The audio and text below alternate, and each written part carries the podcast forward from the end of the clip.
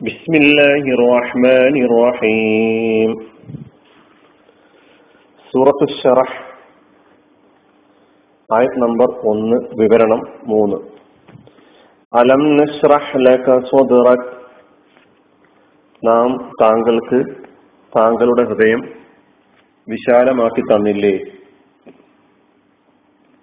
ഈ ഒന്നാമത്തെ ആയത്തിന്റെ വിശദീകരണമാണ് നമ്മൾ പറഞ്ഞു വരുന്നത് കഴിഞ്ഞ വിശദീകരണത്തിൽ ഹൃദയം വിശാലമാക്കൽ ഷർഹസ്വത മാരുടം വിശാലമാക്കൽ എന്ന വാക്ക് ഖുറാൻ രണ്ടർത്ഥങ്ങളിൽ ഉപയോഗിച്ചതായി മറ്റ് ആയത്തുകളിലൂടെ പരിശോധിക്കുമ്പോൾ മനസ്സിലാക്കാൻ കഴിയുന്നു എന്ന് പറയുകയുണ്ടായി. അതിലൊരർത്ഥമാണ് കഴിഞ്ഞ വിവരണത്തിൽ നാം മനസ്സിലാക്കിയത്. രണ്ടാമത്തെ അർത്ഥം നിശ്ചയദാർഢ്യം മനക്കരുത്ത് എന്നൊക്കെയാണ്.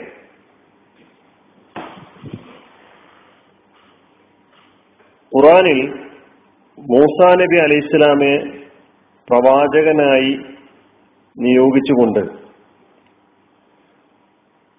ഫിറൌനിന്റെ അടുക്കൽ പോയി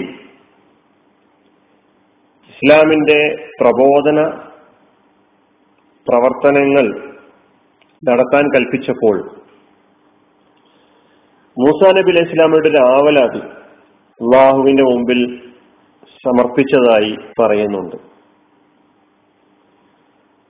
അതിങ്ങനെയാണ് സുഹൃത്ത് ഷോറയിലെ പന്ത്രണ്ടാമത്തെയും പതിമൂന്നാമത്തെയും ആയത്തുകളിലൂടെ നമുക്ക് മനസ്സിലാക്കാം. കാല رب إني أخاف أن يكذبون ويضيق صدري ولا ينطلق لساني فأرسل إلى هارون قال ربي മൂസാ നബി അലൈഹി ഇസ്ലാം പറഞ്ഞു എന്റെ റബ്ബേ ഇന്നി അഖാഫു ഐ യുക്കദ്ദിബൂൻ അവരെന്നെ തള്ളിപ്പറയുന്നതിനെ അവരെന്നെ കളവാക്കുന്നതിനെ ഞാൻ ഭയപ്പെടുന്നു. വയമീപ്പു സ്വതിരി എന്റെ മാറിടം ഇടിഞ്ഞു പോകുന്നു ഞെരുങ്ങുന്നു. എന്റെ ഹൃദയം ഇടുങ്ങുന്നു ഞെരുങ്ങുന്നു. ഒല എന്തലിക്കു ലിസാനി എന്റെ നാവ് വാചാലമായി സംസാരിക്കാൻ വഴങ്ങുന്നില്ല. അർസിൽ ഇല ഹാറൂൻ.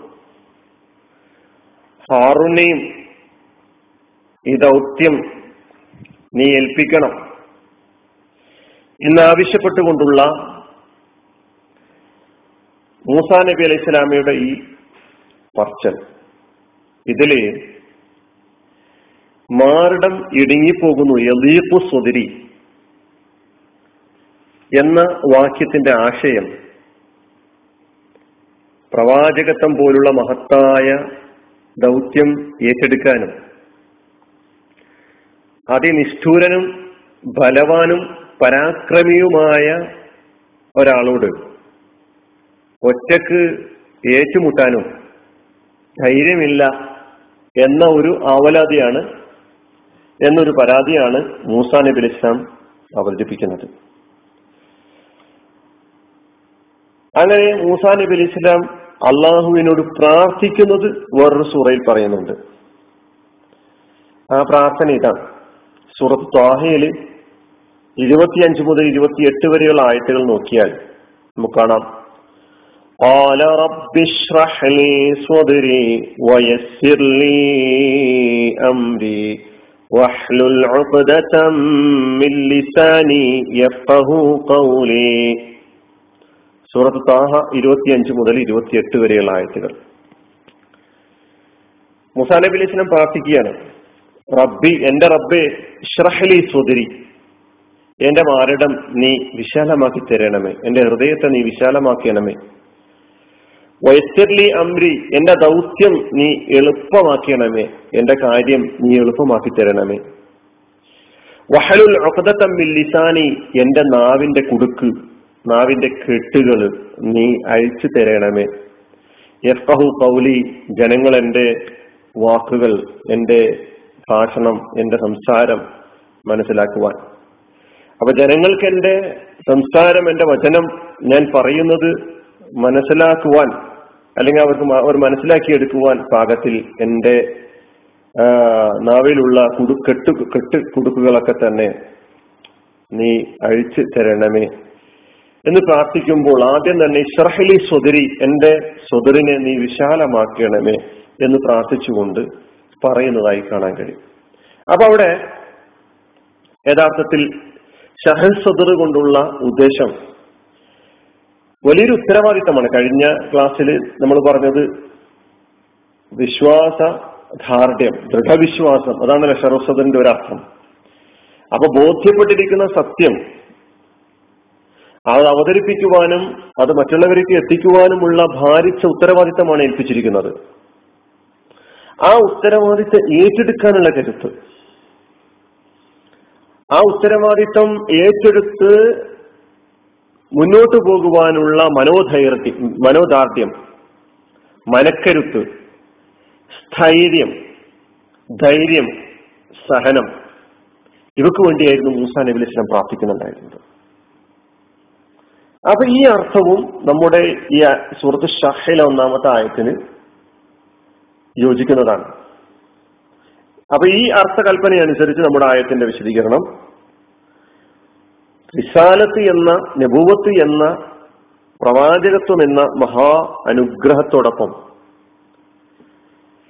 ഈ ഭാരിച്ച ഉത്തരവാദിത്തം ഏറ്റെടുക്കാൻ ആവശ്യമായ കരുത്ത് അതിനാവശ്യമായ ആത്മധൈര്യം നിശ്ചയദാർഢ്യം ഹൃദയ വിശാലത ഇതൊക്കെ നബിസല്ലാ അലൈഹി സ്വലമക്ക് അള്ളാഹു സുബാനുവത്താല കനിഞ്ഞരുളി എന്നാണ് നമ്മെ ഈ ആയത്തിലൂടെ പഠിപ്പിക്കുന്നത്.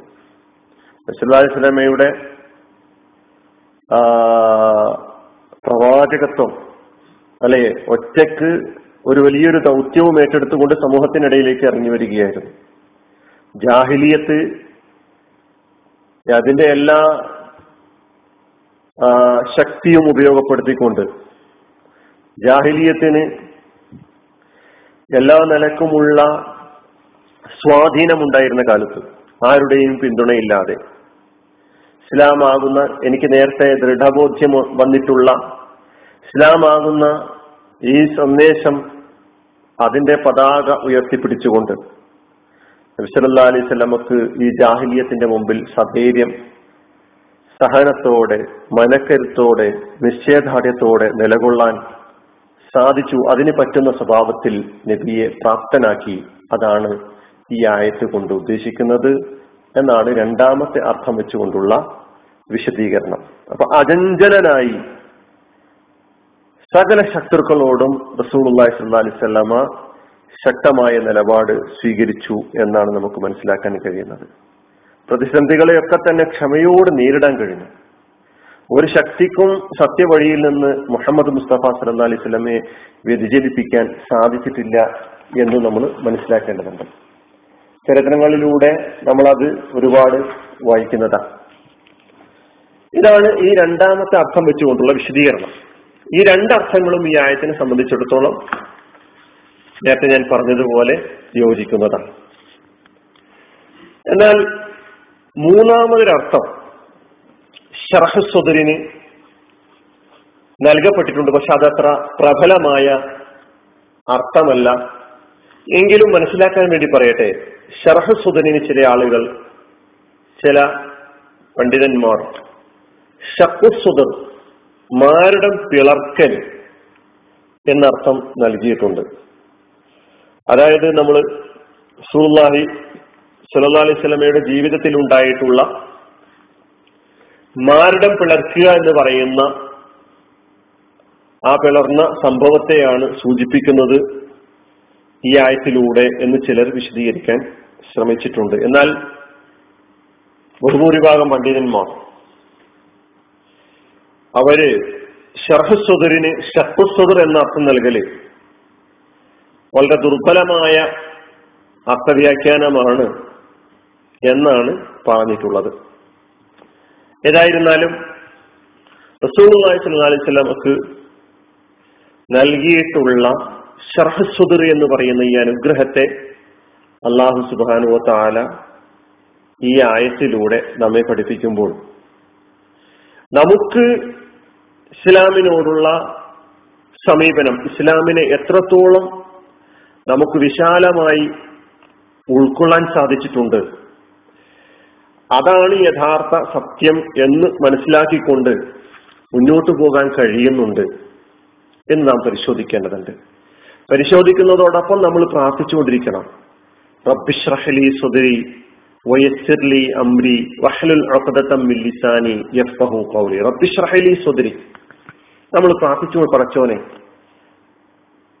ഇസ്ലാമിന് വേണ്ടി ഇസ്ലാമിന്റെ വഴിയിലൂടെ സഞ്ചരിക്കാൻ എന്റെ ഹൃദയത്തെ എന്റെ മാറിടത്തെ നീ വിശാലമാക്കി തരണമേ.